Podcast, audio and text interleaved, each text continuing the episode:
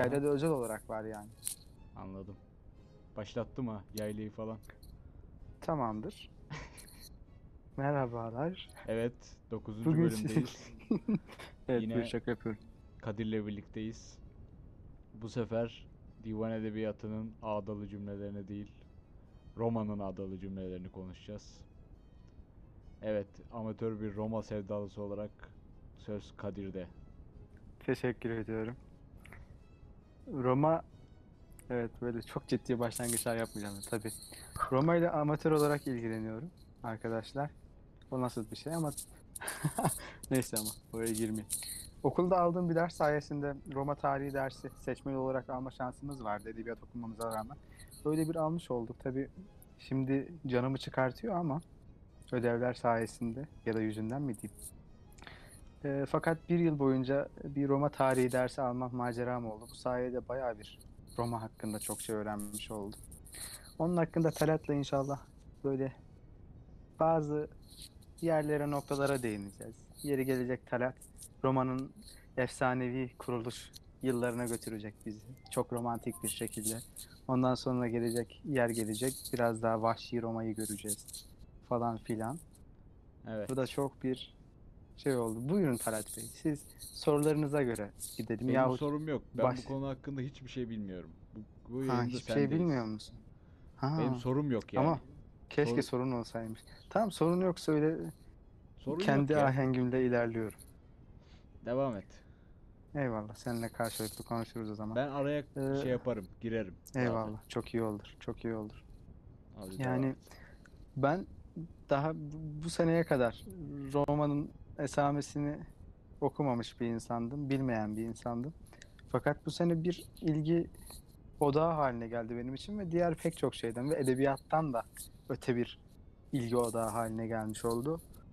Ee, ama bunun cidden çok büyük faydasını gördüm. Tarih şuuru kazanmak açısından bilhassa Roma'yı okumak ve kendi topraklarımızda bugün cidden bunu hissetmek çok ayrı bir şey. Okuyunca insan daha çok hissediyor bence.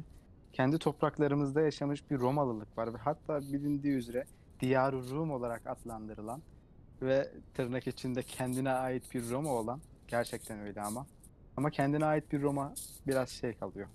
Az kalır Anadolu için ama bizim topraklarımızı e, fetheden e, bu anlamda ikinci büyük devlet diyelim.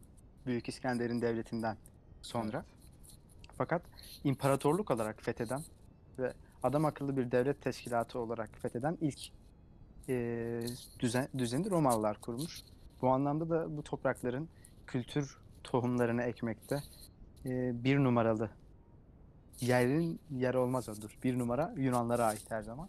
Ama iki numaralı e, şeyde e, sahnede diyebiliriz. Daha doğrusu ikinci oyuncu olarak görebiliriz sahnenin ikinci oyuncusu. Bu anlamda e, Yunan'ın getirdiği e, Helen fikrini bir de Romalılık fikriyle yoğurmaya çalışıp çok da yoğurmaya çalışmadılar Anadolu'da. Çünkü Helen çok faydalanmıştı Anadolu'dan ve o kökleri Anadolu'da daha çok e, yaşatma imkanı buldu Helen Yunan dünyası. Roma ama işte buralarda çok ilginç şeyler yaptı. E, ve hatta bugüne kadar dayanan bildiğimiz üzere Efes Antik Kenti olsun ve ülkenin ciddi manada pek çok tarafında Roma tarafından izler görmek mümkün. Bilhassa Ankara'daki Hacı Bayram Veli komplek, kompleksinin içinde hatta bin yıllık bir eser. Theodor Mommsen diye bir Roma tarihçisi hatta biraz fazla abartarak antik yazıtların tanrıçası olarak isimlendirdiği Augustus Tapınağı'nın e, bazı duvarları ve hatta Augustus'un yani Roma'nın ilk imparatoru oluyor kendisi. Cumhuriyet döneminden sonra imparatorluk dönemi başlıyor. Buralara kısaca çok kısa değiniriz çünkü bunlar çok tarihi anekdotlar oluyor.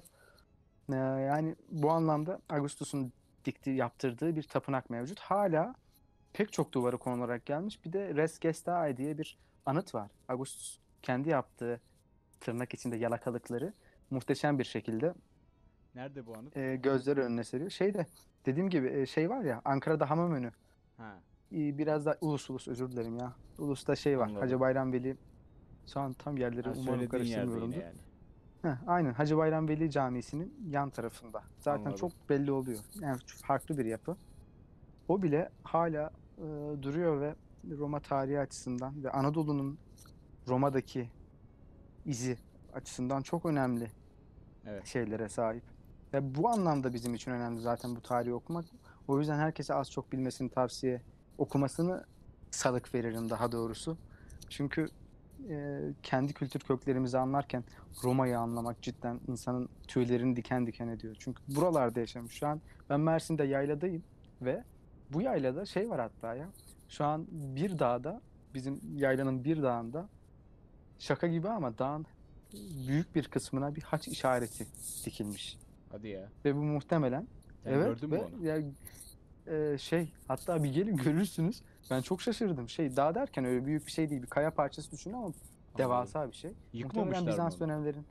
Yok lan nasıl yıksınlar? Bildiğin şey e, kocaman bir e, kaya düşün. Şey Hı ama e, dağlık e, bir yükseltide. Hani tepe gibi bir kaya. Düşün. Anladım. Büyük hani böyle çıplak e, yüksek dağların tepe dağa benzer. Daha doğrusu. Of nasıl anlatacağım bunu? Tamam anladık. Çıplak seni. kayalar oluyor ya işte onun üzerinin imkanı yok ama haç işareti yapmışlar yemin ediyorum. Şaşkınlıkla karşılıyorum. Muhtemelen Bizans dönemi şeyidir. Çünkü Hristiyanlık Bizans'ta resmi bir din haline gelmişti. Eğer uğrarsan yanına falan fotoğrafını çek yolla. Ha Onu tabii tabii tabii yollayayım. Yakın Çünkü mı sana? cidden il, ilginç. Evet her gün gör- gördüğüm şey zaten. yani. Fotoğrafını yolla Çok paylaşırız. ilginç şeyler var ya. Hani şu an Mersin bilhassa Roma'nın çok korsanlık faaliyetleri zamanında çok uğraştığı bir yer. Mersin'in eski adı nereye- neymiş? Roma Hı? adı. Ee, aslında Mersin'in Roma adı var mı bilmiyorum. Bu bölge Likya, Ha, Likya. Pamfilya bölgesi olarak geçiyor. Kilikya var yani bildiğin. Aha, Ki- Kilikya eyaleti diye bir eyalet vardı Evet. ona dahil. anladım. Ama özel bir ismi var mı bilmiyorum. Mesela ah burada çok güzel tam iyi bir şey geldi. Roma tarihi okumanın şöyle bir avantajı da oluyor. Mesela ilginçtir. Şu an Konya biraz e, Konya'nın ismi şu an. Konya dediğimde aklıma cidden çok kötü imajlar geliyor Oğlum ama yapma. Egemen Bir de zamanlar- yaptı bunu linç yedik yapma. antik İllere böyle antik- şeyler söylemiyoruz bu yayınlarda. ha umurumda değil açıkçası çünkü ben kimseyi yargılamak için demiyorum. Olan o. İkonyon Konya'nın eski adı ve zamanında Gala, e, Roma'nın e, kurduğu Galatya eyaletinin çok önemli şehirlerinden, antik kent devletlerinden biri. Ben de sana bir bilgi İkonyon vereyim. tabii. Bu ben şeyi ya- yazmıştım Twitter'da. Sapanca Gölü'nün oluşum hikayesini, işte adının nasıl alındığını falan. Aa, Aslında Sapanca'nın da. Sapanca'nın da eski adı Sofon Sofon. mesela. Ha o kesin o şey dönemlerinden kalma e, kesin şeydir. Helenistik bir addır. Tabii tabii Sofon. Helen, Helen'den Öyle mi kalma. acaba? Helen'den kalma. Burada Helenler vardı. Sapanca'da da yani. Hmm, evet bayağı. Sen zaten ilginç bir yerdesin kardeşim. Bir Rumlar, bir Helenler. Oo çok iyi. Hele ama o Sapanca civarı genelde hep şeydi ya. Ee, Helen kaldı. Çok güçlü Helen kolonileri vardı çünkü orada zamanında. Ama oh çok çok eğlenceli bir e, şeyi var ya. Roma tarihi okumanın Evet. bu anlamda. Şimdi Ne diyecektim ha? Heh. Şu, şunu söyleyeyim de. Aynı zamanda bu bölge adlarını öğrenmede Toros Dağları var mesela bizim burada Evet. bilirsiniz. Mersin'de. evet. Toros Dağları bil, sen de bilirsin Taurus var mitolojide, Yunan mitolojisinde. Evet. Taurus kelimesi de boğa demek ve Evet. bu Taurus aynı zamanda da çok fantastik edebiyat serilerinde rastlarız, şurada burada rastlarız, pek çok Tabii, yerde rastlamak mümkün. Bildiğiniz üzere mitolojik bir varlık. Hı hı. Bunun ismi ben daha yeni fark ettim çok ilginçtir. Toros, Taurus Toros olmuş yani Zaten- bildiğin 2000 yıllık bir isim neredeyse. Toros'un Türkçe'ye bir yere dayandırmaya çalışsan herhangi bir şekilde Hı. dayandıramazsın. Yok. Yok yani Taurus'tan geldiği çok belli. Evet. Sadece büyük ünlü uyumuna uymuş tak tak Evet. Toros olmuş tekrardan. Şimdi sen bana ilk başta bir top attın. Ben o topa üstümden bir atayım sana. Evet. Şimdi George Dumézil'den birkaç bir şey Evet. okuyacağım. Bu Tabii çok iyi olur. Etrüksler öncesi dönemin dört kralı üzerine bir yazısı. Parça parça okuyacağım. İlk önce Tabii. diyor ki Roma'nın başlangıç dönemleri anlamlı olayların düzenli bir silsilesi halindedir. Başka bir deyişle inşa edilmiş, kurgulanmış bir tarihtir. Bu önemli bir nokta. Herhalde sen daha iyi bilirsin bunun önemli bir nokta olduğunu. Evet. Çünkü çok- Roma çok, güzel matematiksel bir ya. şey, devlet. Sonra Ne dedin? Duyamadım. Matematik Matematiksel bir devlet yani. çok çok güzel bir tanım aslında var ya. Ah. Şimdi bunun okunuşunu ben Cicero diye okuyorum. Sen Cicero diye okuyordun Ee, şey, ha buna bu çok önemli. Buraya değineceğiz. Latince telaffuzlara değinmemiz lazım. Evet. Biraz sonra değinelim. Diyor ki, Kikero diye okunur. Cicero'ya göre krallık tarihi sondan bir önceki hükümdara kadar krallardan her birinin ayırt edici iyilikleri olan iyi ve faydalı şeylerin peş peşe kazanımı olarak tanımlanmaktadır. Mesela, Kikero da çok övmüş sanki ya. Hı? Normal över tabii yani. ya burada Mitolojik dönemler bu- biraz. bu o kadar garip bir kitap ki burada şeyler yazıyor. Latince çevirmemiş çeviren Latince yazıları. Çevirememiştir de. Neyse Yani canı sağ olsun. Aslında inanılmaz zor değil biliyor musun? Yani öğrenilir öğrenmesini de Yani birkaç Bu batı dili bilmek yayından gerekiyor. önce sana bahsettiğim dört hükümdar Romulus, Numa, Tullus ve Mortius bunlar Evet. Dümezil'in kitabının da adı olan Üç İşlev ideolojisine uyan krallar. Yani Allah Allah. bunlardan biri savaşçılığı, biri üretimi yani hmm, nasıl diyeyim? Ekonomik bereketi. anlamda evet, üretim. ekonomik anlamda Evet. üretimi, bereketi temsil ediyor. Diğeri de neyi temsil ediyordu? Diğeri de Acaba dinselliği, hangisi? dinselliği temsil ediyor. Evet mutlaka. Diğeri de Evet. dinselliği temsil ediyor. Bu mesela diyor ki kaygı verici yaman bir yarı tanrı kral hemen ardından onun antitezi olan son derece insancıl bilge kral ve savaş içinde hukuk adamı olan diğeri Legibus et Sacris ve başı, barış içinde kenti peş peşe kurarlar diyor. Yani Evet. ilk başta savaşçılık geliyor. Bunlardan savaşçı olan da muhtemelen Romulus'tu. Ee, o aynı zamanda ilahiliğe de sahip herhalde. Ya Roma o birazcık pek çok şey karışık. yanıyor. Evet. Ama dediğin gibi Romulus kimden doğuyor biliyor musun? Şey hatta biliyorsundur. Kurt efsanesi yine Roma'da da bizi karşılıyor. İlginçtir Romulus da e, Romus da bu iki kardeşçikte aynı zamanda bir kurt tarafından beslenip yetiştiriliyor. Doğuyor mu bilmiyorum ama kurtlarla çok haşır neşirler maşallah. Bizim Türkler gibi. Mesela kardeşini öldürüyor ve öldürttürüyor. Yani Evet. vahşi de bir adam. Evet. Bu, bu bir şey değil mi? O kadar önemli bir yere değindin ki Roma'nın karakteristik bir vahşiliği var. Ve hiçbir zaman bunu yenememişler. Evet. O- bu yüzden de bak mesela sonraki medeniyetlere nazaran bu anlamda çok eksileri var. O kadar güzel bir yere değinmişler ki. Belki de kendileri bile farkında değildi bu vahşiliği yazarken, kurgularken. Direkt bir insiyaki daha doğrusu içgüdülerine göre yazdılar. Bu da çok Evet. ilginç bir karakteristiğidir romanın belirtmiş olalım. Sen konuş ben kitaptan bir şeyler arayayım bence. Tabii ki, tabii Bize ki. malzeme çıkar buradan. Ba- Oradan bayağı güzel olur oradan gitmekte. Evet. Ya ben o krallık dönemini çok ıı, kurcalayamadım. Çünkü zaten kurgulanmış bir tarih olunca asıl Evet. tarihi kitaplarda ora tarihi tradisyon yani tarihi gelenek olarak adlandırılan yerler. Ya bunlar O genelde- işte şey e, bunlarda Herodot alternatif bir şey yazıyor. Evet. Yunanlarda. Bunlarda da işte Herodot'la Homer'in karşısına şey çıkıyor. Aeneas çıkıyor. Evet, Aeneas'la. Zaten Virgil e, Yani. bildiğimiz üzere gerçekten Vergilius romanın çıkıyor. Bunlar politikasını Şey çok iyi uygulamış. Roma'yı neredeyse. Yani yani çok Roma'nın çok çok çok tarihini daha önemli. doğrusu. Aynen öyle. Titus Livius da vardır bu arada. Okumak isteyenlere bayağı bir kitabı çevrilmiştir. O Roma tarihinin kuruluş döneminden Cumhuriyet döneminin sonuna kadar anlatır. Onu da belirtmiş olalım. Çok ilginç bir şey daha vardır. Son kral Superbus'u öldüren Tullius Superbus olabilir bu arada son kral. Ee, Doğrudur. Oğlu Br- Brutus. Cumhuriyet dönemini sonlandıracak adamdır aynı zamanda. Ee, tam anlamda sonlandıracak değil de burada biraz dolaylı bir sonlandırma diyeyim.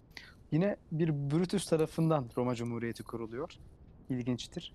Kralın oğlu eee, şey yüksek sosyeteden birinin karısını, eşini kaçırıyor ve bunun ardından e, Brutus diğer isimlerini hatırlamıyorum. Nomen ve cognomen'in de asıl şeyini hatırlıyorum Brutus'u. Onun sayesinde bir isyan çıkıyor ve Roma Cumhuriyeti de bu şekilde kuruluyor bu arada. Bir Brutus Evet. tarafından ve Kaiser'i bu arada Sezar değil Kaiser'dir. Kaiser'i öldüren adam da gerçekten de bu anlamda öldüren belki o değildir ama e, o düzeneyi kuran kişi de Brutus'tur. Ve onun akabinde de zaten imparatorluk kurulur. Yani Brutus'ler Roma'da cidden ilginç. Roma mitolojisi hakkında e, muhteşem bir tespit yapıyor. Roma'nın da kendi mitolojisi oldu ve bu mitoloji bize ulaştı. Yalnızca bu ne düşlemsel ne de kozmik bir mitolojiydi. Milli ve tarihi bir mitoloji söz konusuydu.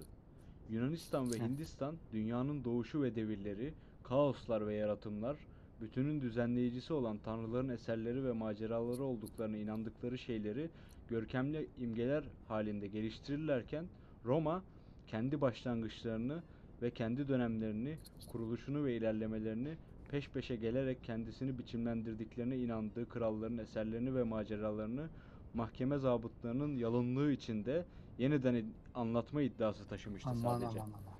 Bu Abi inanılmaz çok, bir tespit çok, mesela çok. Roma mitolojisi Bir şey değil mi? Bir de o kadar doğru ki. Hani o zabıt Evet. meselesine değinmesi o Tabii, kadar tabii. yerinde oldu. Adamların vasat böyle kuru bir dilleri de var yani ortada. Evet, evet. Bak Latince hiç kuru bir dil değildir normalde ama şey der, e, Robert Barros da herhalde yanlış hatırlamıyorsam Romalılar isimli bir kitabı vardı. Orada çok der. Bu dil aynı zamanda çok kuru bir Evet. dilken bir de şu var. Türkçe'de 100 kelimeyle anlatacağın şeyi şaka gibi. Hatta bunun şeyini de görmüştüm. Ee, birkaç Latince kelimenin e, cümlenin çevrilişine dikkat ettim. Türkçe'de iki cümle şey tek cümle ve çok kısa bir veciz bir cümle. Latince'nin böyle bir şeyi var. Tam bir devlet dili olma dili. Yani Türkçe'ye bu anlamda çok ilginç bir benzerliği var ha. Ya yapma Yani- Türkçe öyle bir dil değil ama. Hayır, Bence. Türkçe de cidden e, özlü bir dil o anlamda. Ha anladım. O anlamda diyorum şey değil. Zengin değil zaten. Bizimki de kuru bir dil. Roma ile benzerliğimiz çok ilginç. Türkler de aslında savaşçı bir kavimdi ve Romalılar da cidden savaşçı bir kavimdi. İlk başta bu savaşla medeniyete yavaş yavaş Evet. geldiler. Tabii ikisinde de çok keskin ayrımlar var. Türklerin İslamiyetle tanışması var. Romalıların Hristiyanlıkla bir türlü tanışamaması, Bizans'a kadar çekişmesi Evet. var. O, o anlamda farklı bir medeniyet çizgisi içerisinde ilerliyor Roma ama Türkler Türklerle çok ilginç benzerlikleri var. Ben çok şaşırıyorum yani. Ya biz bu, Bu kadar anlamda yani. Öz anlamında. Ama biz o kadar yavan değiliz ya. Hani Tabii mesela yok yok yok yok. şöyle o düşün. anlamda değil. Hani Roma'da mesela sadece hükümdarlar da dine bu kadar bağlı değil. Muhtemelen halk da inanılmaz bir şekilde bu hükümdarların yaşadığı gibi yaşıyor. Mesela bizde öyle değil pek. Halk hükümdardan hani en azından Selçuklulardan sonra halk hükümdardan daha farklı yaşamaya başlıyor gibi. Kendi yaratımları var. Tabii tabii. Ya mutlaka halk ama şeydi Roma'da da çok bir değişiklik yok ya. O anlamda şey Öyle mi? zaten Roma çok halkını aşırı önemseyen bir şey değil ama Anladım. sistemini iyi uygulayan bir si- Evet, şeyi evet. var. Hani o bir nevi kast diyelim de hani o hiyerarşik sistemi çok iyi kurgulamışlar. Bu anlamda halk Anladım. rahat yani. Ama normalde halk çok ediliyor onu da diyeyim. Anladım. Roma'da da çok fazla. Cumhuriyete nasıl bakıyoruz? Abi Rum, bir şey diyeyim bana hep şey geliyor. Bu biraz edebi bir yaklaşım olabilir. Cumhuriyet imparatorluk döneminden daha aydınlık bir dönem. Evet. Çünkü e, gerçekten o cumhuriyet lafzını hak eden bir e, sistemi var. Cumhuriyet sisteminde şöyle bir sistem var. Amerika'da bunun çok değişik bir yöntemini uyguluyor bu arada değil mi? Yine bir Amerika'da senato olayı var ya o Hı hı. Roma'dan gelme. Senatus denilen bir e, Roma yönetim kadrosu kuruluyor ve başına iki tane konsul, konsül denilen iki tane yetkili. Tek kişi Evet. değil, mutlaka iki kişi ve bu iki kişi bir yılın sonunda mutlaka hesap vermek zorunda. Anladım. Şey, işlerini bitirdiklerinde ve hepsi bir yıl içinde seçiliyor ve bundan sonraki pek çok Roma memurlukları da ileride oluşacak. Bir yıllık ya iki yıllık e, derece derece fakat mutlaka az olmak suretiyle e, tevdi ediliyor ve memurlara. Çünkü bak bu çok güzel bir sistem. Bir yıl. Evet. İstesen de bir şeyleri Evet, evet. yapamaz. Yani Yapamazsın tabii. ve hesap vereceğini biliyorsun. Hesap Evet. vereceğini biliyorsun. Bu Roma gibi vahşi bir kavmin yöneticilerini ciddi anlamda sınırlayıp çok da güzel bir hukuki çerçeveye getirmiş ve zaten o Romalıların çok ilginç olan noktası zaten her şeyden önce e, Yunan'da bile olmayan ve cidden Yunan'da çok ilkel kalmıştır bu. Çok Evet. okumadım ama kısa bir kronolojisini okumuştum Yunan tarihinin. E, hukuki sistem bakımından Roma gün geçtikçe ilerlerken e, Yunan çok şey kalmıştır bu anlamda. Bu şey yani kültür bazında Yunan çok ilerideyken hukuk bazında e, Roma pek çok medeniyeti bile- katlayacak düzeyde. Bugün bile bizim muhtemelen hukuk sistemimiz içinde Roma'dan arta kalan şeyler var. Tabii. Tabii mutlaka. Ben Zaten Roma Roma hukuku- hukuku çok devam ettirilmiş Yani. Talat ya. Ders hala var Roma hukuku dersleri ya. Hı hı. Hukuk Ve şeydi o Roma hukuku tartışmaları sürekli devam ediyor. Yani Roma'dan sonra da bunun üzerine çok Evet. şeyler yapılıyor ve hani Bizans'la beraber onu da Roma olarak alırsak e, alabiliriz tabii. Evet. Ee, onlar Bizans'la beraber gelen değişimler çok büyük hukuki sistemler getiriyor vesaire derken çok ilginç ama çok da güzel bir hukuk sistemleri var. Mükemmel mi bilmiyorum ama şey Roma'nın en büyük özelliği bence hukuki olayları yani. Çünkü bu anlamda hani devlet olabilmenin ne demek olduğunu bence dünyaya Roma bu anlamda çok büyük bir iz bırakmıştır. Evet. Onu diyebilirim. Kesinlikle Her öyle. şeyden önce o kuruluk var ya işte devlette de bir kuruluk vardır ya her zaman. Tabii. Hani bu olumsuz ya. anlamda bir kuruluk değil. Devlet olduğu için kuruluk yani. Bu devleti anlamak zaten Yani. apayrı bir şey. Herkesin kendi muhayyilesine kalmış da. O yüzden Roma'da o kuruluk bu yüzden var. Ve bu karakteristiğine yansıyıp kendini ciddi bir devlet yapısı haline getirmesine de vesile olmuş. Yardımcı olmuş diyebiliriz bu anlamda.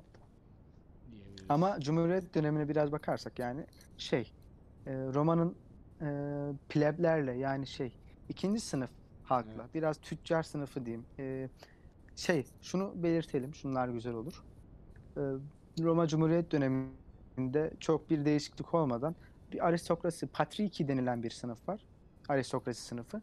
Bir Evet. pleb denilen bir sınıf var. Bu orta sınıf diyelim. Şu anki dünyadaki orta sınıf gibi düşünün. Beyaz yakalılar gibi. Onun Yok. Heh. da- onun altın, bir Altı. beyaz yakalılardan biraz daha altı olabilirler. O anlamda. Evet. Bir de şey var abi. e, köleler var. Bir de kölelerin altında da bir şey vardı. Hani servuslar var. Bir de clients'ler var. Yani Evet. kölelerden de biraz daha altta. Ama bu arada patriarkal bir şey var. E, baba erkil diyebiliriz. Ataerkil yani. Bir düzen var Evet. Cumhuriyet döneminde. E, zaten genelde bütün e, devletlerde, çoğu devlette daha doğrusu e, böyle bir sistem olduğu için. Babanın sözü Roma Cumhuriyeti'nde bir Roma senatosundaki senatörün sözü kadar geçerli bir söz aile içinde. Evet. O yüzden de aile yapısı çok sağlam. Aynı zamanda biraz gaddarane olabilir. Gaddarane ne lan? Neyse şey gaddarca bir sistem gibi görünebiliyor ama e, devletlerin yapısını oluşturan şey malumumuz üzere aile olduğu için Roma Evet. Red döneminin karakteristiklerinden biri de aile yönetiminin sağlamlığı. Bu anlamda Roma işte güçlenebilmesini, temelini atabilmesini aile düzeninde aramak lazım biraz da. Evet. Bu anlamda çok iyi. İşte sınıflar öyle. Bir de şey, şeye değinirsek. e, Latince'de C'ler, yazılan bütün C'ler istisnasız. E, K diye okunur.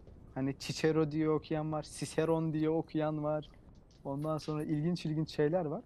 Anladım. E, mesela Kaiser, o yüzden Caesar ya da Sezar değil, Kaiser olarak okunuyor. Ama biz o bizim Aile- ağzımıza Sezar diye yapıştı artık ya.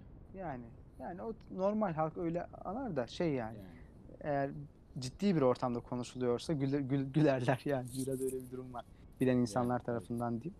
Çünkü şey yani Roma ya herhangi entelektüel bir adamsan ya da herhangi bir meclis böyle bir meclisteysen Roma tarihi okumak senin için sıradan bir şey olması lazım. E, o yüzden de çok şey yaparlar yani. Yüksek çevreler de böyledir tabii bilemem ama yine de düz, doğru kullanmak önemlidir. O yüzden en büyük ayrım şeydir o. C, K olayı çok önemlidir. Ona da dikkat ederiz bu. Gerçek hayatta da Yayından- işe yarar isteriz. sana. dinleyenler olarak bu şeyi lütfen doğru kullanalım. Yani Cicero değil, Evet. Cicero. Ben de Bir de neleri nereden diyorum. çıkartmışlar bilmiyorum. Ciceron diyen var, Cicero Neron diyen var. Bu arada Nero yakmadı Roma'yı. Bunu Kim da yaktı? söyleyeyim. Bu, bu bilgi bizi yakar. İnek Şaban. Anam. Ay. yani öyle bir durum var. Cidden o halk benim çok ilginç bulduğum şeylerden biri. Halk en aşağı tabakaya kadar Nero bilinen bir adam Hı ve ya tabii elbette yanlış bilinecek çünkü o kadar çarpıtmadan yüz, bin yılların çarpıtması var. Nero cidden Roma yangınında Nero bu arada 4. Roma imparatorudur kendisi. Evet. Umarım yanlış demiyorum. 4 ya da 5.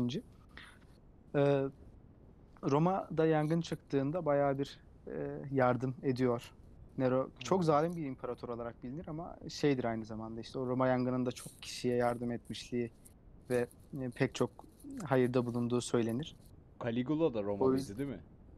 Caligula evet o çıl- o cidden çılgın ve Çılgın yani. onun bir şey değil mi? Yani inşallah psikoloji falan fanteziye girmezse psikoloji okuyan birinden şey bekliyorum yani. Caligula'nın psikanalizini. Çünkü adam 4 yıl tahtta kalıyor abicim. Ama ilk 2 yıl çok güzel tamam mı Talat? Güllük Evet. gülistanlık. 2002 gibi düşün. Tamam mı? Ama sonra bir şey oluyor. Bizdeki 2010'dan sonraki Türkiye ve Anladım. m, Caligula'nın 2 yıl sonraki hali. Deliriyor adam. Evet. Cidden o deliriyor. Atına neyle çok ilginç şeyler var. Atını senatör ilan ediyor. Bildiğin senatoda atı, atıyla beraber yemekler yiyen bir Ya adam. bu eğer Camus'un yazdığı oyun da eğer gerçeği yansıtan bir oyunsa o manyaklık baya. Ne- Evet yani e, Caligula'da böyle manyaklıklar var da şunu bilmek lazım.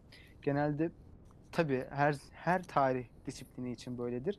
Antik yazarlar ya da döneminin yazarları kimse biz bilgileri ondan alırız. Evet. Birincil kaynaklar bunlardır ve bu adamların genelde taraflılar ya imparator taraflıları ya da imparator öldükten bir 50-60 yıl sonra tak tak tak tak eleştiren adamlar. Tabii tabii o da var. Bazıları muhalif ama genelde şey imparator taraflıları olur. Yani Bazıları da işte mesela. Antik yazarlar Suetonius e, ondan sonra Titus Livius Cumhuriyet dönemi için. Ovidius. e, imparatorluk dönemi. Ovid Publius Ovidius Naso. De- dedim mi? Aynı zamanda onlar yok onu demedim iyi oldu senin dediğin. Sonra şey var çok çok önemli. Aa, şeyleri yazan Tacitus ve Cassius diyor. Bunlar çok önemli adamlardır şey için Roma tarihi e, yazımı için. Tarih yazımı için daha doğrusu. Öyle olunca bu adamlardan öğreniyoruz. Genelde şey şeyi okuyunca ben çok şaşırmıştım. Suetonius biri bahsediyor ki imparatorlardan. Bıkarsın yani böyle mi vahşet olur? Anladım. her anlamda çok ilginç rivayetleri var ama genelde e, tartışılır şeyler. Onu diyeyim. Yani ihtiyatlı yaklaşmak gereken. Bu anlamda da çok eğlencelidir. Doğruyu bulmak çok zordur Roma dönemi için. Antik dönemlerin çoğu için öyledir zaten de. He, Yani peki sonraki dönemlere nazaran. ne okumamız lazım öğrenmek için Abi Roma'yı? şey çok çok güzel bir kitap. 2-3 kitap var. Yani biraz sıkıcı gelebilir ama ilk başta. Roma'nın Roma'nın o karakterini anlayınca biraz insan şey yapıyor. Ee, ilgi gösteriyor ister istemez. Çünkü dünya üzerinde kurulmuş en büyük imparatorluklardan biri. Evet. Ee, şey Türk Tarih Kurumu'nda çok değerli iki kitap var. Evet, Roma evet, Cumhuriyeti tarih hakkında. kurumunda var. Sabahat Atlı'nın Roma tarihinin ana hatları birinci cilt. Ee, Sabahat, e, bir de Halil Demircioğlu'nun bir kitabı var. O da Roma Cumhuriyet Tarihi. ilk cilt. Evet. Bu Cumhuriyeti anlatan. İkincisi de bizim İstanbul Üniversitesi'nin tarih bölümündeki şeylerden bulabilirsiniz. Ee, fakülte fotokopicilerinden. Oktay Akşit'in Roma İmparatorluk Tarihi var. Ama şeyde yok. Kampüs Ben- ben yok? Toplamda 130-140 liraya aldım Hadi ya. e, kitabı. Nadir yamyamları yüzünden. O yamyamlar öyle bir yamyam ki. Zeki abiden çıkartırdın ucuza ya PDF falan. Ya. Zeki abi de evet ama şey iyi ki almışım çünkü almak istiyordum. Ee, genel olarak çok da güzel bir anlatımı var. Harika. Oktay Akşit Hoca da aynı zamanda İstanbul Üniversitesi'nin e, tarih bölümü hocalarından, eski hocalarından. Aynı zamanda Türk Tarih Kurumu'nun onur üyelerinden bildiğim kadarıyla. Onun Roma İmparatorluk tarihi var. Cumhuriyet ve İmparatorluğu birleştirmiş olursunuz. Ayrıca bizim üniversitenin eski çağ tarihinden bir hocamız var. Gürkan Ergin diye. Kendisi Evet. Anadolu'da Roma e, hakimiyeti, direniş, düzenle e, birlik miydi ona benzer bir ama Anadolu Roma hakimiyeti olarak genel başlığı bu. Anladım. İş Bankası yayınlarından çıkan bu kitabı mutlaka Baskısı var mı? ilgilenenler okusun. Vardır. Tabii ki tabii ki var ve PDF'si de var. Onu da atabiliriz şeye. E, Ne? Twitter'dan şey Olabilir, bunu paylaşırsan.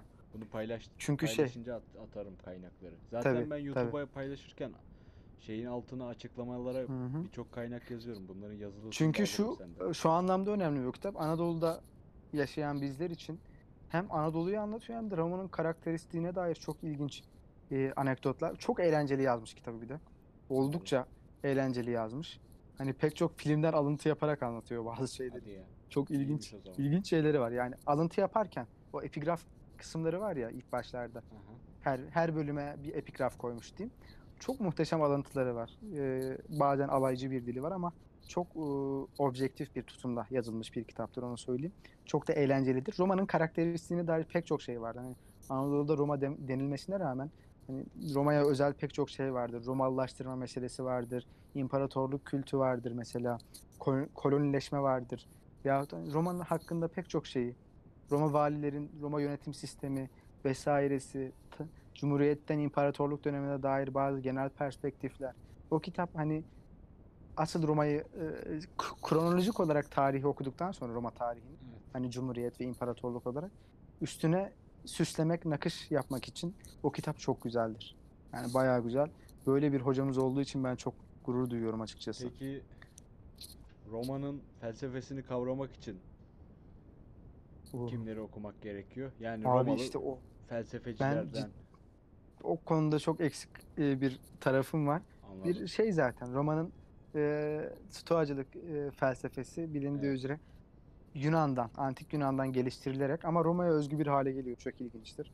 Yani bilindiği üzere dillere çok Evet. e, tebelleş olmuş dillerde bir Marcus Aurelius motifi vardır. Evet evet. O stoacılardan ama şey yani romanın genel bir felsefesi olarak e, sadece stoadan bahsedebiliriz büyük olarak. Çünkü e, diğer anlamda romanın felsefi dediğim gibi o kuruluk felsefe alanında da kendini gösteriyor. Evet. Ama tabii şey yani şeyi okudukça Seneca gibi Cicero gibi adamları okudukça o şeyler gelişiyor ya ve onlar Yani, itibariyle onun dışında pek çok stoist filozof ve devlet adamı da var Roma'da. Romanın felsefesini anlamak için direkt onları okumak, İş Bankası yayınlarından pek çoğunun kitabı çıkıyor Tabii, zaten. Onları okumak çok çok faydalıdır. Ama ayrıca zaten pek çok kitap var. Ben şu an tam hatırlamıyorum ama Roma felsefesi için yazılmış.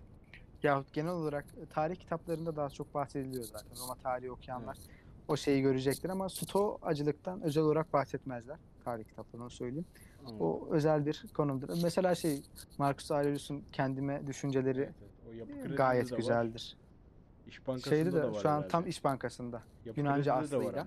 Yunanca aslından çevirmişler. Yapı kredi öyle mi bilmiyorum. O da öyledir muhtemelen. herhalde. Şey zaten romanın felsefeni anlama tam bir felsefesi değil ama bu. Çünkü Stoistler biraz kendi çerçevelerinde gezinen adamlar.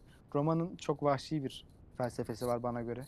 Çok ıı, kuru kalmışlar o konuda onu diyeyim. Çünkü hani Batı eyalet mesela Ro- Roma'nın Doğu eyaletleriyle Evet. Batı eyaletlerini oluşturmasında e, şey çok ilginç şeyler var. Yorumlar, iddialar var ve Batı eyaletleri şu an bildiğimiz Avrupa'yı oluşturan eyaletler. Ee, o zaman Roma bütün felsefesini ve şeyini, kültürünü oraya yaya- yayabiliyor. Ama şimdi güç, güç ya da güçsüzlük olayını şuradan anlayabiliriz Roma'nın bu kuruluğunu. Batı, doğuya geldiğinde zaten burada güçlü devletler, zengin devletler var doğuda. Evet. Bir yanda Efesos var. Efesos bildiğin Efes antik kenti Evet. ve Evet. daha pek çok. Bizantiyon var. Şu an İstanbul'un olduğu bölgeler. evet. Yani güçlü bir hala Helenine, Helenize olan bir Anadolu var. Hala yani Roma geldiğinde Roma oraları tamamen işgal ettiğinde ve kendi toprakları yaptığında bile Helenleşme devam ediyor şeyde Yunanlaşma yani bildiğin. Evet. Ve bu anlamda da yani Roma'nın şeye üstün gelemediğini görüyoruz. Kültür anlamında, felsefe anlamında Yunan'ın kat ve kat gerisinde kalmış. Ona gelemezler. O bambaşka bir seviye. Yani cidden o Yunan'ın zaten en büyük cilvesi budur dünyaya. Cidden antik. Evet, o- yani- Ee, bir, o felsefe apayrı bir durum. Yani Roma'da çok çok çok sönük. Yunan'a göre ama. Peki Lakin Roma çok iyi o anlamda. Yine de. Evet. kültür olarak Roma hangi kültürleri etkilemiştir ya da hangi kültürlerden Yunan dışında Oo, etkilenmiştir? Bunun Çok hakkında güzel. var E, mı? Şey var. e, Mesela Türk Tarih Kurumu yayınlarında şey var. Etrüksler Türk müdür Evet. diye bir kitap vardır mesela. Küçük Asya diyorlar. 5. yüzyılda bir e, tarihçi tarafından Asya Minor olarak adlandırıyor bizim Anadolu. Yani Küçük Asya. Asya'nın minyatürü gibi. Evet. Ve bu anlamda Asya Minor'dan gelen bir topluluk olarak Etrüsklerden bahsedilir. Roma'nın en büyük e, kalkındırıcılarından bir zaten Roma bir köy olarak Etrüskler de- de- denilmesi de çok zordur. Bu kavim tarafından oluşturulmuş Etrüskler tarafından. Etrüsk işte. Evet, bu bunlar e, dini anlamda ve e, pek çok anlamda Roma'yı beslemiş ilk şeylerden biri diyebilirim. Evet. Kavimlerden biri. Çok önemlidir Roma için. Yani Roma'yı anlamak isteyen önce Etrüskslere bakabilir mutlaka. Çünkü tabii çok Türk değil bu arada Et- Etrüskler de. Evet. Kızılderililer gibi değil yani. Türk değil bunlar. Efsane. Onların hepsi efsane ama şey yani. Baya doğudan geldiği kesin onu diyelim. Ee, doğudan gelip Romalı'nın bambaşka bir batı kültürü oluşturacak bir altyapı sağlayan en büyük kavimlerden biri Etrüsklerdir. Zaten Yunan bunun daha ileri ve daha sofistike bir hali haliyle Roma'yı güçlendirmiş. Ama Anladım. onun dışında çevre kavimler, İtalik kavimler var ya oradaki. Hı hı. Latin kavimleri. İşte onlar da ister istemez etkiliyor ama oradakiler şey gerçekten kabilevi bir hayat yaşıyorlar. Hani Galler olsun, onlar Keltler, Kelt ve Gal aynı olabilir abi bu arada. Ee, ondan Britonlar olsun şu an Britanya'daki kardeşlerimiz. Ondan sonra e, pek çok o İspanya'da oturanlar vesaire çoğu kabilevi hayat yaşayan insanlar. Bu yüzden Roma bayağı zorlanıyor bazen bunları e, kontrol altında tutmakta ama kültür olarak çok etkilenme imkanı yok. Çünkü bunlar kabile hayatı yaşayan insanlar. O yüzden Yani, Etrus gibi bir devlet kurabilmiş büyük bir kavim, e, kültürü olan bir kavim tarafından yönlendirilmişler ve Roma bir köy bir zaman İtalya'nın orta bölgesinde evet. ve oradan yükselen bir imparatorluk ilginçtir. Ve Ama Etrusler ve Yunanlara çok borçlu her şeyi, çoğu şeyi. o son Roma toprağı da ne zaman yıkıldı? ne zaman? 2002 demedi. Neyse. evet. Son Roma toprağı da 1453'te Ya Rabbi. yok olduktan sonra. Yo son Asıl- Roma toprağı değil Batı Roma devam ediyor galiba ondan sonra. Yo. Kardeşim Fa- Fatih bildiğiniz üzere Trajan'ın T- Troya'nın intikamını aldım Evet. diyecek kadar Romalı bir abimizdir. O anlamda tabii Romalı değil de Son şey ya, Roma çok- toprağını Fatih yıkmadım ama. Yani ama cidden de Roma'dan daha ilginç ve daha merhametli bir imparator medeniyet kurdular. Ama Roma'dan biliyor musun şey e, bu arada çok güzel bir şeydir. Ee, Mehmet Fuat Köprülü'nün yazmış olduğu Osmanlı'nın Bizans müesseselerinden aldıkları ile ilgili bir kitap vardır.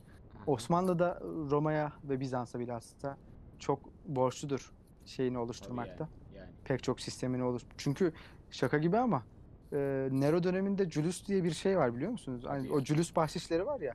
Donatium diye, Donatium şey diye yani. hatta. Bildiğin askerlere para vermek. Sonra Askerlere para ver. tımar sistemi iktidar sistemine benzer. İnşallah ben bir çalışma yapmayı düşünüyorum bu arada şeyle ilgili. Bu olursa Evet, üstad olacağım bu konuda ama. Roma, Bizans, Osmanlı toprak sistemleri var ya Aha. şey var. Roma'da işte bildiğin tımar sistemine benzer ama daha farklı bir sistem Evet. var. Y- Yunan şeyde Bizans'ta tema diye bir sistem geliyor. Biraz Hadi daha ya. askeri ama şey. yani yine Anadolu eyaletlerine İsimleri falan da benziyor. Bu kıllandırıcı. Evet. o anlamda şey tema o biraz şey fazla benzer de. o anlamda şey yani çok ilginç e, benzerlikler var. Osmanlı çok zekice davranıp tabii Yani en iyisini bu yapmış. tarihi şeylerden kaynaklanma kaynak e, almayı başarmış yani. Evet. Bu anlamda çok tebrik ediyorum. Nereden öğrenmişiz Ama bunları şey ya? Bayağı şey ya. Bizans dönemi çok daha renkli ama onu diyeyim. Roma dönemine nazaran. Fakat işte Cumhuriyet dönemi kısaca böyle onu diyeyim. İmparatorluk dönemi de işte Augustus'la beraber şu an Ağustos ayı yaklaşıyor. Adamın Evet. adı Ağustos ayı oldu ve hepimizin dilinde. Evet. Çok çakal bir imparatordur kendisi. Roma'nın gerçekten bunu anlamak istiyorsanız şeyi ama eee, hmm, Monumentum Ancyranum diye bir kitap var. Roma'nın işte Augustus'un Ankara'da yazdığı o yaptırdığı tapınağın duvarlarına inşa edilmiş eee, kendime dair benim yaptıklarım isimli o yazıtta yazıta ilgin ilişkin Remzi Oğuz Arık diye bir hocamız Evet. biraz eski bir e, üslubu var ama o kitabı nadirden çok çok ucuz fiyatları 3-4 liraya bulabilirsiniz. Onu okursanız Augustus'un nasıl bir insan olduğunu az çok anlarsınız ama Roma imparatoru imparatorluğu kurabilecek kabiliyette ve e, hüviyette, kimlikte çok muhteşem bir kurnazlığa ve tilkiliğe sahip bir kimse kendisi. Roma'nın işte Romulus'tan ve Romus'tan sonra gerçek anlamda e, ve Kaiser'den sonra karakteristik yapısını oluşturan, kendinde toplayan adam. Şey, e, Cicero'nun şöyle bir sözü var. Bir devlet onu yönetenlerin naturasına yani doğasına tabidir. Yani o anlamda e, yeni bir sistem kuran Augustus da imparatorluğun yapısını, karakterini etkileyecek düzeyde ilginç işler Anladım. yapmış bir adamdır yani. Bu anlamda Augustus'u okuyanlar, Augustus'u anlayanlar bir nevi Roma'yı da Her ciddi manada anlamış olur. Bu ne lan? Çok ciddi. Abdülhamit mi bu adam? Ama cidden ha. Ciddiyim ben. Ya benim görüşüm tabii de bunlar çok amatör görüşler. Fakat şöyledir yani. Birkaç kişi üzerinden Kikero'nun o dediğim sözüne istinaden Hı hı. gerçekten de devletlerin yapısını anlamak için onu yönetenleri incelemek ama çok objektif davranmak lazım. O yüzden de bayağı kafa yormak lazım. Şey Anladım. tamamen şeytan değil bu adam. Ama şey de değil yani çok da merhameti olan bir insan olduğunu söyleyemeyeceğim. Ama Roma'da şeydir çok ilginç. Ee, çoğu imparator zalim olmasa da kalpsizdir. Ama bunlar arasında Trajanus gibi şey var. İyi imparatorlar dönemi diye bir dönem var. İlk yüzyıl bitiyor. Milattan sonra 90'lı yıllardan itibaren e, milattan sonra 180'e kadarlık bir dönem Hı hı. yani 90 yıllık bir dönemde Roma'nın ciddi manada kalbi olan imparatorları geliyor. Marcus Aurelius gibi, bugün Edirne'ye adı olan Hadrianus gibi Evet. e, cidden Hadrianopolis, Hadrianus zamanında kurulmuş. Daha doğrusu isimlendirilmiş tekrardan bir şehirdir. Edirne olmuş yani. Şu an Edirne'nin ismi bildiğin bizzat Roma'nın çok önemli ve çok kıymetli bir imparator. Gerçekten dünya üzerindeki en kıymetli imparatorlardan biri olduğunu söyleyebilirim. Anadolu'ya çok kez gelmiş. iki kere Roma'yı dolaşmış. Ve şey bu anlamda Roma'yı baştan sona dolaşan tek imparator bu arada. Büyük iki kere. Roma. Ve şey yani adam düşünüyor. Yani ulan bu kadar toprak var şimdi. Ya Bunları nasıl yaşıyoruz? kontrol edeceğiz? Adam cidden Roma için uğraşmış ve çok büyük bir Helen severdir. Helal sever mi? O da artık Ha, Helen sever. Ben ne evet, anladım? Helen çok şey Yunancık diye isimlendirirlermiş. He. Ha. Adamı Yu- Yunancık diye isimlendirmişler biliyor musun? İyiymiş ya. Yani ufak Yunan. Güzel. Öyle. Ondan sonra Aurelius işte geliyor. Bu arada şeye değinmek lazım. İşte imparatorlukla ilgili asıl değinmemiz gereken şey. Yani bunlar çok özel. Bu noktalar bence çok güzel noktalara değinmeyi başardığımızı düşünüyorum. Ama Hristiyanlık olayı çok muhteşem bir olay Roma'da. Hani o kadar eğlenceli ki araştırmak. Hristiyanlara edilen zulümden bahsetmiyorum eğlence olarak. şey yani. üç- 200 yıl boyunca 300 yıl boyunca baskılanmış bir e, şey var. Ee, Hristiyanlık var. Roma'nın pagan din, dinlerine karşı Evet. yükseliyor, alçalıyor, yükseliyor, Ama bir alçalıyor. süre sonra Sefil. Pagan dinlerle barış anlaşması yapmak zorunda kalıyor. Yani çok ilginç şeyler var. Konstantinus'a kadar, bugün İstanbul'da ismini veren o mübarek imparatora kadar şey, e, bu savaş, Hristiyanlıkla savaş devam ediyor. Fakat tabi şey bilinmiyor. Konstantinus bunu resmi din olarak kullanırken Evet. acaba ne kadar samimiydi? Gerçekten Hristiyan oldu mu? Yani Ya iki, iki taraflı düşünceler de fazla ama. Hristiyan olduğu yönü biraz ağır basıyor gibi.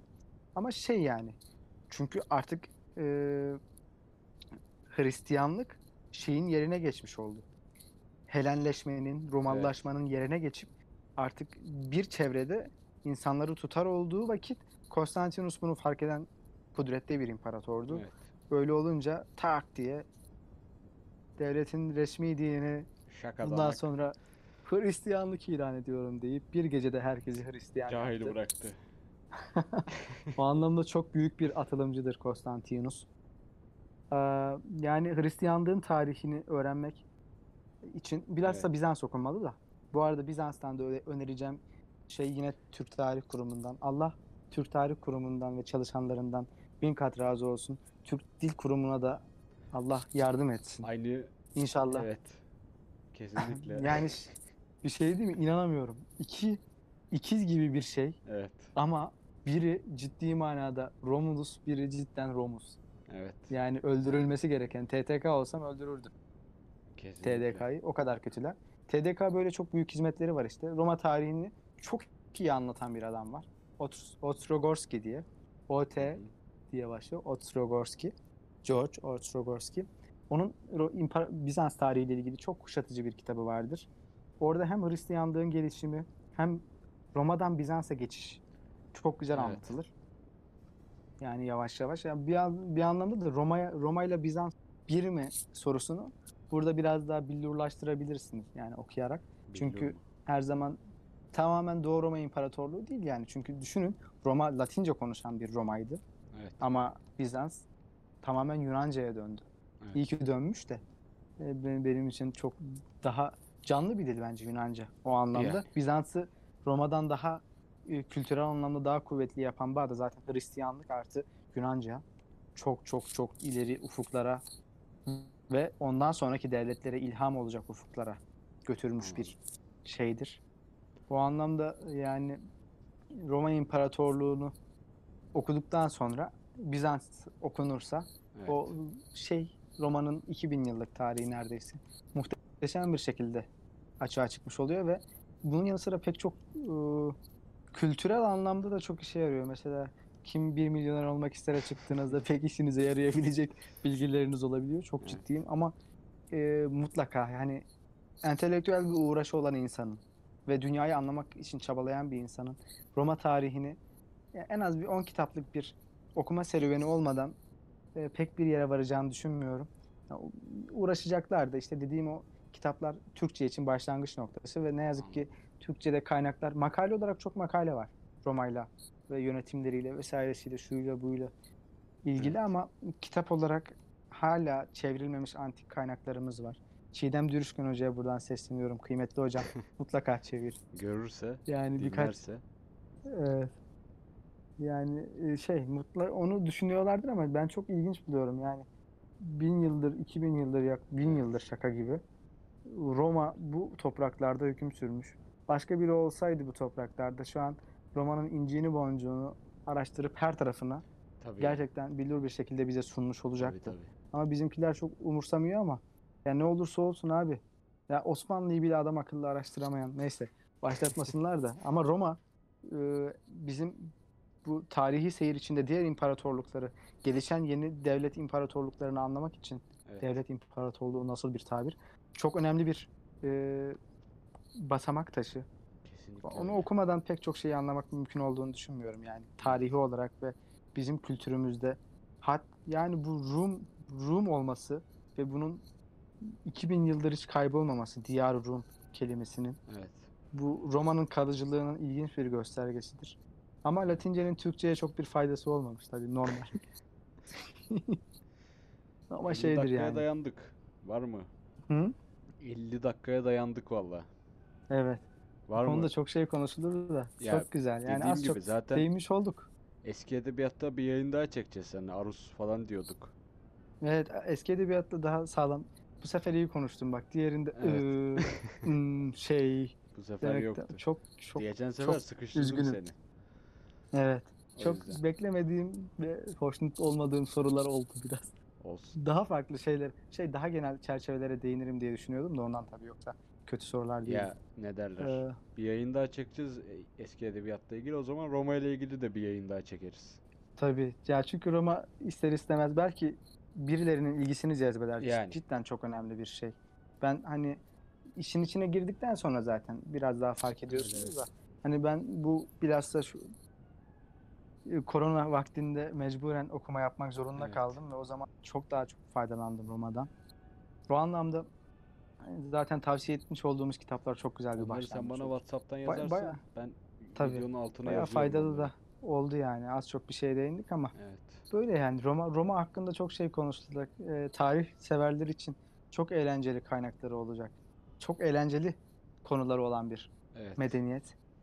O yüzden araştırdıkça bayağı güzel şeyler çıkıyor ama umarım Türkiye'de Roma çalışanlar daha da artar. Ha, ben edebiyatçı olmama rağmen çalışacağım çünkü gerçekten hoş ve bizde boş bırakılmış bir konu. Bunu doldurmak güzel olur yani az çok anlamda. Umarım senden de mitolojik olarak birkaç çalışma. Mitolojisi vardır. görürüz. Mitolojisi. Zaten evet az çok çalıştı romanın gizemli dinleri vesaire. Yani Çiğdem Hoca mitoloji- çok çalışmış o konulara da. Mitoloji satıyor Ama şey zaman yani. ya. Mitoloji sattığı Evet için ya. çalışılıyor. Yani. Evet. Ama umarım tarihi açıdan da Roma gelişir. Yani umarım. Bunu dinleyenler de umarım okur, eder. Çevirirler ya. Okumasınlar sadece kendilerini. Çevirsinler. Var ya, var ya ben biraz daha eğitimli olsaydım şimdi Latinceyi öğrenip çevirecektim. Cidden çok Bakalım. koydu bana çünkü insanın ihtiyacı oluyor kaynağı ve düşünsene Türkçe'de yok. Evet. Ve ben İngilizce bilmiyorum. Sıkıntı oradan. İngilizce kaynaklardan yararlanıyorum tabii de. Şey Evet. yani e, daha Latinceyi geç. Latinceyi zaten geçemiyorsun. İngilizce'de pek çok okuma kaynağı var bu arada onu da söylemiş olalım. Evet, evet. İngilizce, Alman, bilhassa Almanlar Roma konusunda muhteşem çalışmalara sahip. Almanca her anlamda- öğrenecek akıl Değil mi? yok. Al- Almanlara hayran olmamak elde değil bazen. Çok ilginç buluyorum. Almanca Bu kadar da çok yönlü yok. olunmaz be. Ama şey yani e, Roma tarihi çalışmak isteyenler mutlaka İngilizce bilmek zorunda. Ee, ama okuma yapmak isteyenler de, derin okumalar yapmak isteyenler de ba- yabancı diller bilmekle birkaç yabancı dil bilmekle Roma'da bayağı bir mesafe kat edilebilir ama Türkçe'de az çok tanımak için yeterli kaynak var Evet. onu değil. Tamam. Ama umuyorum daha iyi şeyler olur. O zaman Evet, romanın romanın karakteristik bir sözüyle bitirelim. Vivere militare est. Yaşamak savaşmaktır Buyurun yaşamak Talat. bizim için neyse. Dokunaklı bir şarkı. Evet, 9. bölümün sonuna geldik. Yine Kadir'leydik.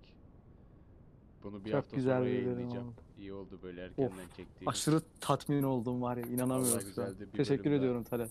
Bir bölüm daha patlatırız biz. Daha sonra. Vallahi çok iyi olur. Çok teşekkür ediyorum. İstanbul'a Roma hakkında döndüğünde- konuşmama izin verdiğin için. İstanbul'a döndüğünde şeyi yaparız yani. Bu eve gelirsin evde ha- şey yaparız. Evet, biz evet, dört çok iyi olur. Karşılıklı hallederiz o işi. Tamamdır. Evet, Evet, bu tamamdır. kadardı. Haydi. Herkese iyi günler, sağlıklı günler diliyoruz.